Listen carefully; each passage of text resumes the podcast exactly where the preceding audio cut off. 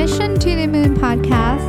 brought to you by แป้งเจ้าหญิงศรีจันทร์ Enchanted ทาปุ๊บเจ้าหญิงปั๊บ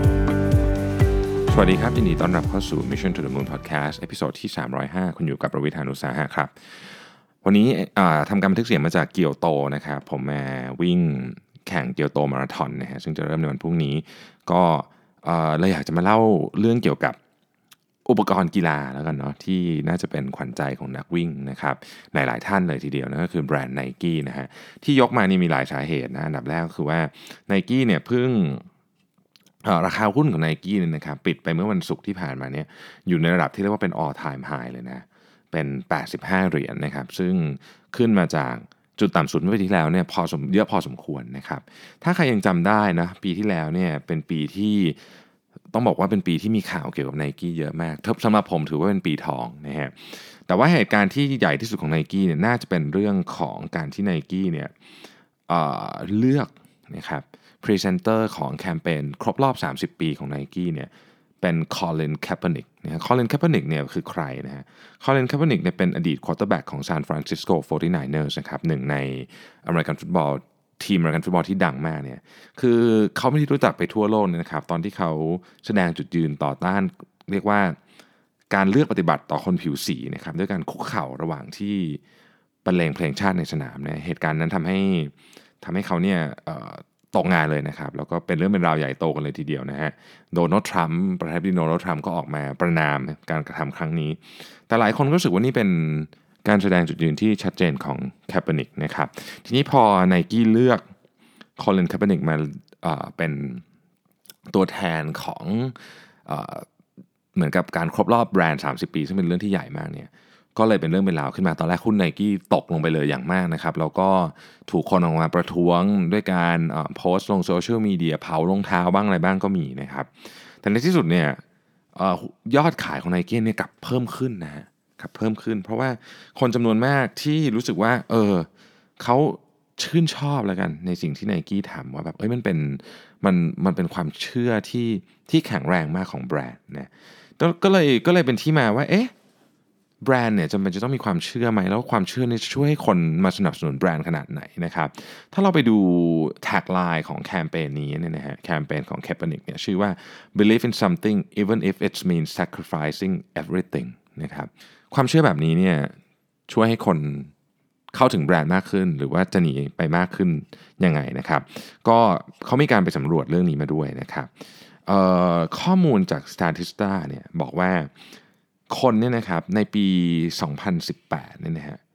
ซื้อของกับกับแบรนด์ที่เขาเชื่อว่ามีความเชื่อเดียวกับเขาเนี่ยนะครับ อยู่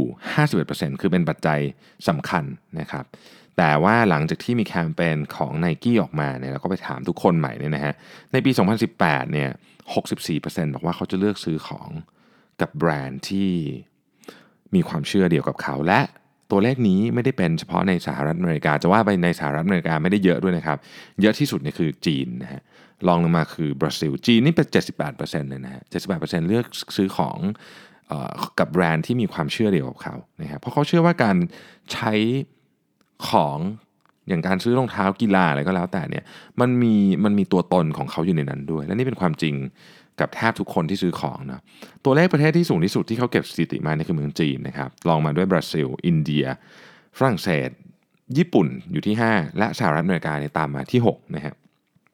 ประเทศเหล่านี้เนี่ยแสดงให้เห็นชัดเจนเลยว่าปี 2017 เทียบ 2018เนี่ย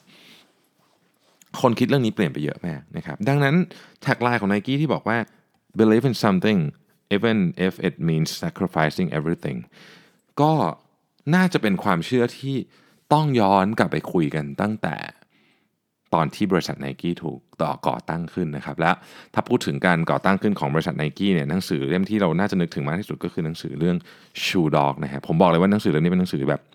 ที่ยอดเยี่ยมมากๆ แล้วแล้วถ้าเกิดมีเวลาอยากให้ได้อ่านจริงๆนะครับหนังสือเล่มนี้เป็นหนังสือของผู้ก่อตั้งไนกี้คือฟิลไนท์ซึ่งเล่าจุดเริ่มต้นของไนกี้ไปจนกระทั่งถึงปีประมาณสักช่วงที่ Nike IPO นะครับคือปี 1980 ประมาณนั้นฟิลไนท์เนี่ยเป็นคนอเมริกันนะครับ หลังจากที่เรียนหนังสือจบแล้วเนี่ยนะฮะเขาก็อยากออกเดินทางนะครับ อยากออกเดินทาง ก็จะบอกว่าตอนนั้นเนี่ยฟิลไนท์มีมีมีความรู้สึกว่าวันหนึ่งเนี่ยนะครับรองเท้าคือคือเขาก็อยู่ในวงการวิ่งมาประมาณนึงเขามีความรู้สึกว่าวันหนึ่งเนี่ยรองเท้าวิ่งจากญี่ปุ่นเนี่ยน่าจะครองตลาดของสหรัฐได้นะครับ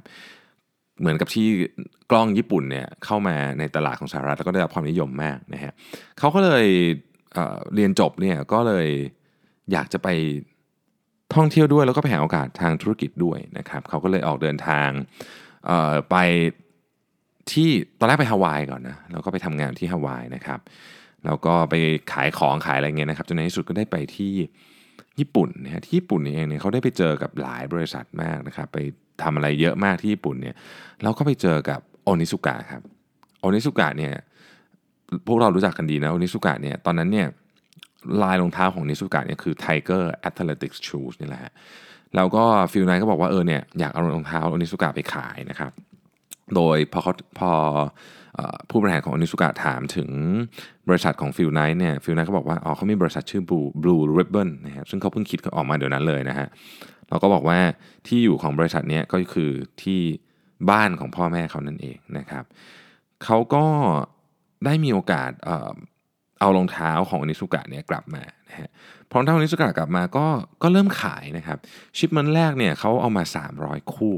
นะฮะก็ขายได้ประมาณหนึ่งนะครับ เสร็จแล้วเนี่ยก็พอขายหมดก็จะสั่งมาเพิ่มอีกนะฮะ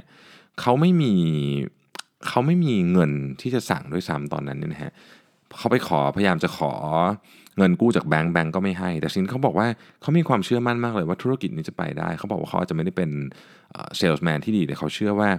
เขาเชื่อในการวิ่งฮะเขาเชื่อว่าผมขออนุญาตโค้ดเลยนะฮะ I believe in running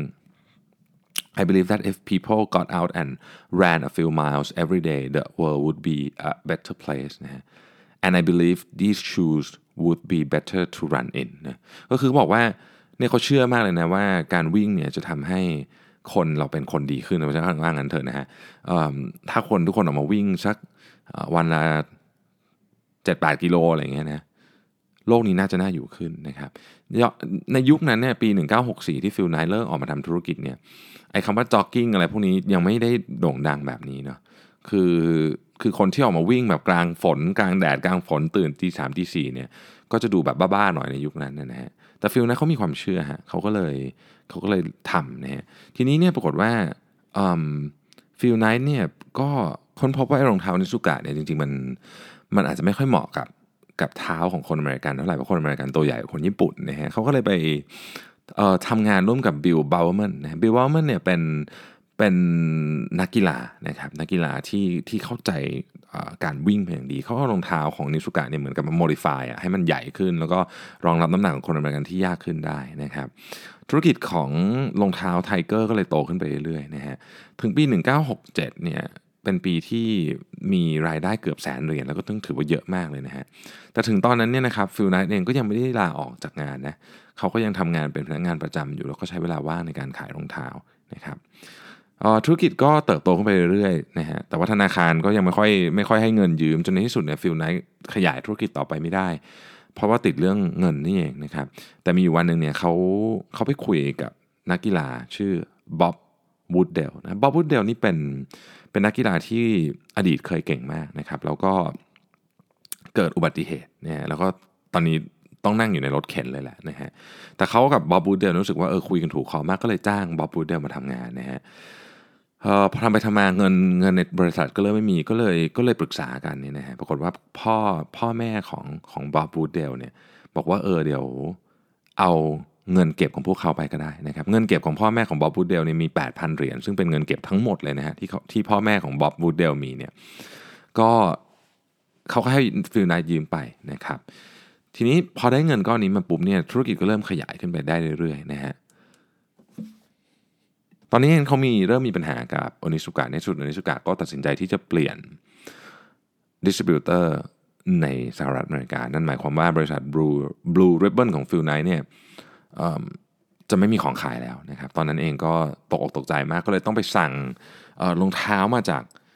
จากเม็กซิโกนะครับเม็กซิโกในรองเท้าเนี่ยในโรงงานนี้เนี่ยเป็นโรงงานที่ทำผลิตรองเท้าให้กับ Adidas นะครับ ตอนนั้นเขายังไม่มีแบรนด์เลยนะฮะฟิลไนก็เลย ก็เลยคิดไปคิดมาว่าจะทำยังไงดีนะฮะจนในที่สุดเนี่ยชื่อไนกี้มันก็โผล่ออกมา ซึ่งฟิลไนเนี่ยค่อนข้างชอบชื่อนี้ เพราะว่าไนกี้เนี่ยเป็นชื่อของเทพเจ้ากรีกนะครับเทพเจ้าแห่งชัยชนะของกรีก ซึ่งเขาเห็นตอนที่เขาเดินทางไปเยี่ยมประเทศกรีซนะฮะที่พาร์ธินอนนะครับที่กรุงเอเธนส์มีมีมีสัญลักษณ์ของไนกี้อยู่นะครับเขาก็เลยตัดสินใจเอาชื่อเนี่ยมันเป็นชื่อรองเท้านะฮะ ไนกี้ก็เริ่มต้นตั้งแต่วันนั้นนะครับ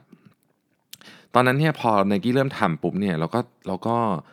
เริ่มติดตลาดปุ๊บเนี่ยก็โดนฟ้องโดยอนิสุกะนะแต่ทำไปทำมาก็ก็ชนะนะครับแล้วก็ไนกี้ก็เริ่มขยายตั้งแต่ตอนนั้นไนกี้เนี่ยมีเทคโนโลยีที่สำคัญมากอันหนึ่งก็คือ เทคโนโลยีที่บิลบาลมันทำขึ้นมานะครับตอนนั้นเรียกว่า waffle rubber sole บิลบาวเวอร์แมนเนี่ยเอาคล้ายๆกับยางที่ใช้ทำรองเท้าเนี่ยนะครับ เป็นเป็นเป็นเป็นวัสดุอย่างหนึ่งที่ใช้ในการทำรองเท้าเนี่ยไปใส่ในเครื่องทำวัฟเฟิลของภรรยาเขาแล้วออกมาเนี่ยมันมันทำให้การวิ่งนิ่มมากนะฮะจากจุดนั้นเองเนี่ยรองเท้าของของไนกี้ก็โด่งดังขึ้นมานะครับความฝันของฟิลไนก็คือวันหนึ่งเนี่ยเขาจะสามารถมีธุรกิจที่ใหญ่เทียบเท่าได้กับ Adidas หรือ Puma ได้ ซึ่งตอนนั้นนี่เล็กกว่าเยอะมากนะครับฟิลไนเนี่ยผ่านเรื่องราวมากมายเลยนะ คือโดนฟ้องด้วยนะครับ โดน FBI สอบสวนก็มีนะครับ โดนแบงก์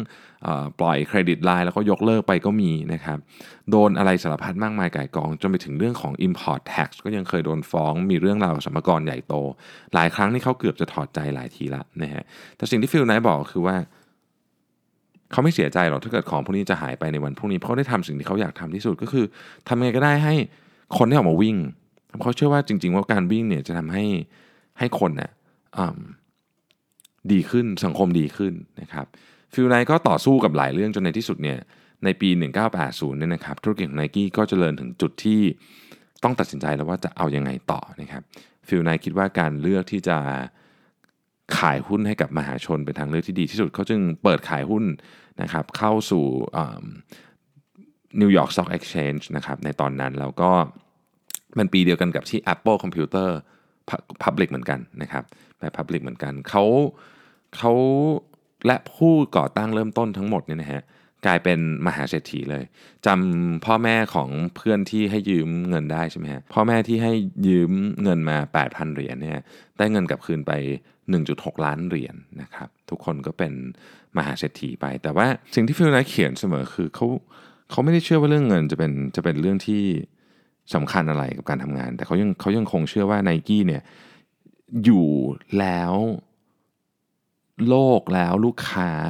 มีความสุขมากขึ้นเขาเชื่อในจุดยืนที่แข็งแรงมากๆของไนกี้ว่า เราจะทำให้โลกนี้เป็นโลกที่ที่คนได้แสดงศักยภาพของตัวเอง ผ่านการเล่นกีฬา อย่างเต็มที่คนจะมีความภาคภูมิใจกับเกี่ยวกับตัวเอง คนจะเชื่อในศักยภาพของตัวเองว่าสามารถเปลี่ยนแปลง ตัวเองได้เริ่มต้นที่ตัวเองก่อนแล้วเปลี่ยนแปลงคนอื่นเปลี่ยนแปลงโลกก็จะตามมาทีหลังนะฮะถ้าเกิดคุณได้ติดตามโฆษณาต่างๆของไนกี้จะเห็นว่าโฆษณาเกือบทุกอันเนี่ยพูดถึงเรื่องของการเอาชนะตัวเองทั้งสิ้นเลยนะไม่ได้เอาชนะใครเอาชนะตัวเองละเป็นส่วนใหญ่นะครับนี้เรากลับมาดู performance ของ n i กี้บ้างนะครับปัจจุบันนี้ความฝันของฟิลไนท์เป็นจริงแล้วเนี่ยนะฮะเขาใหญ่กว่า Adidas ใหญ่กว่า Puma จะพูดจริงๆก็คือใหญ่กว่า Adidas กับ Puma รวมกันด้วยซ้ำนะฮะไนกี้คือเบอร์หนึ่ง ของโลกกีฬานะครับถ้าดูในปี 2017เนี่ยนะฮะไนกี้เนี่ยคนเดียวเนี่ยขายรองเท้าไปเยอะกว่าคู่แข่งที่เหลือทั้งหมดรวมกันนะครับไนกี้คนเดียวเนี่ยขายรองเท้าไป 21,000 ล้านเหรียญนะครับ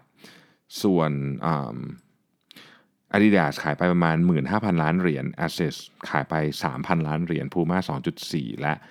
Under Armour ที่ 1,000 ล้านเหรียญนะครับไนกี้ก็ยังคงเป็นเบอร์หนึ่งอยู่นะครับ และด้วยความเก่งกาจของการทำ branding ของไนกี้และความเชื่อที่แข็งแรงมากๆนี่เองเนี่ยทำให้ถ้าเกิดเรามาดูเรื่องของโซเชียลมีเดียนะฮะ Statista เนี่ยมีข้อมูลมาจาก Brand Watch นะครับว่า um, the most visible brand on social media นะครับ10 อันดับแรกนะฮะเราลองมาทายกันดูว่ามีอะไรบ้างนะครับ อันดับที่ 10 คือ Sky ฮะอันดับที่ 9 คือ Puma นะฮะ8คือ Amazon 7 คือ Apple 6 คือ Google 5 คือ Emirates 4 คือ Coca-Cola อันดับ 3 คือ Adidas อันดับ 2 คือ Nike อันดับ 1 คือ McDonald's จะเห็นว่า Nike เนี่ยทำให้ตัวเองเนี่ยมีพื้นที่อยู่ในโลกของคนยุคใหม่ได้อย่างมาก และการที่ไนกี้เลือกแสดงจุดยืนว่าเขาสนับสนุนความเชื่ออะไรบางอย่างเนี่ยมันมันไม่ใช่แค่แคมเปญของ Kaepernick ที่ที่ครบรอบ 30 ปีของ n i กี้แต่ว่าผมคิดว่ามันเป็นมันเป็นความเชื่อตั้งแต่ คนแรกที่เริ่มทำแบรนด์นี้ออกมา ตั้งแต่สิ่งที่ฟิลไนท์เห็นที่วิหารพาเทนอนชื่อของไนกี้ที่มาจากเทพเจ้าแห่งชัยชนะ ความเชื่อทั้งหมดนี้เนี่ยทำให้แบรนด์เนี่ยครับจะเป็นแบรนด์ที่ไปต่อได้สวยมาก ในอนาคตอย่างแน่นอนนะครับ ผมย้อนกลับอีกทีหนึ่งว่าปี 2018 ที่ผ่านมาเนี่ยเป็นปีทองของไนกี้จริง ๆ ถ้าไม่พูดถึงเรื่องแคมเปญนี้อย่างเดียวเนี่ยจะมีอีกเรื่อง 2 เรื่องที่เป็นความจดทรงจำเลยนะของของแบรนด์ไนกี้เรื่องที่หนึ่งก็คือการที่คิปโชเก้นะครับนักวิ่งมาราธอนแถวแถวหน้าของของทีมของไนกี้เนี่ยสามารถคว้าสถิติโลกนะฮะในการวิ่งมาราธอนที่เบอร์ลินมาได้ อันนั้นก็อันหนึ่งเลยนะครับอีกอันนึงก็คือการกลับมาของไทเกอร์วูดส์ครับไทเกอร์วูดส์เนี่ยหายไปนานนะครับไนกี้เป็นพันธมิตรที่ยืนเคียงข้างไทเกอร์วูดส์มาตลอดตั้งแต่สมัยดังสุดๆ จนถึงชีวิตตกต่ำสุดๆ ปีที่แล้วเนี่ยไทเกอร์วูดส์กลับมาด้วยการคว้าแชมป์ PGA ซึ่งไม่ได้คว้าแชมป์มานานมากๆแล้วนะครับ แล้วก็ไนกี้ก็อยู่เลยอะตอนนั้นในการทำแคมเปญนะฮะปีนี้เราคงจะเห็นการต่อสู้กันในศึกของเจ้าแห่งความเป็น Sporting Goods อย่าง ดูเด็ดเผ็ดมันอีกหนึ่งปีนะครับ เราจะมาลองดูกันว่า ปีนี้เนี่ยไนกี้จะมีแคมเปญอะไรเด็ดๆ ออกมาให้พวกเราได้ชมกันอีกบ้างนะครับสำหรับวันนี้ขอบคุณมากที่ติดตาม Mission to the Moon Podcast เราพบกันใหม่ในวันพรุ่งนี้ครับ สวัสดีครับสัสิ เพราะความสดใสมีได้ทุกวัน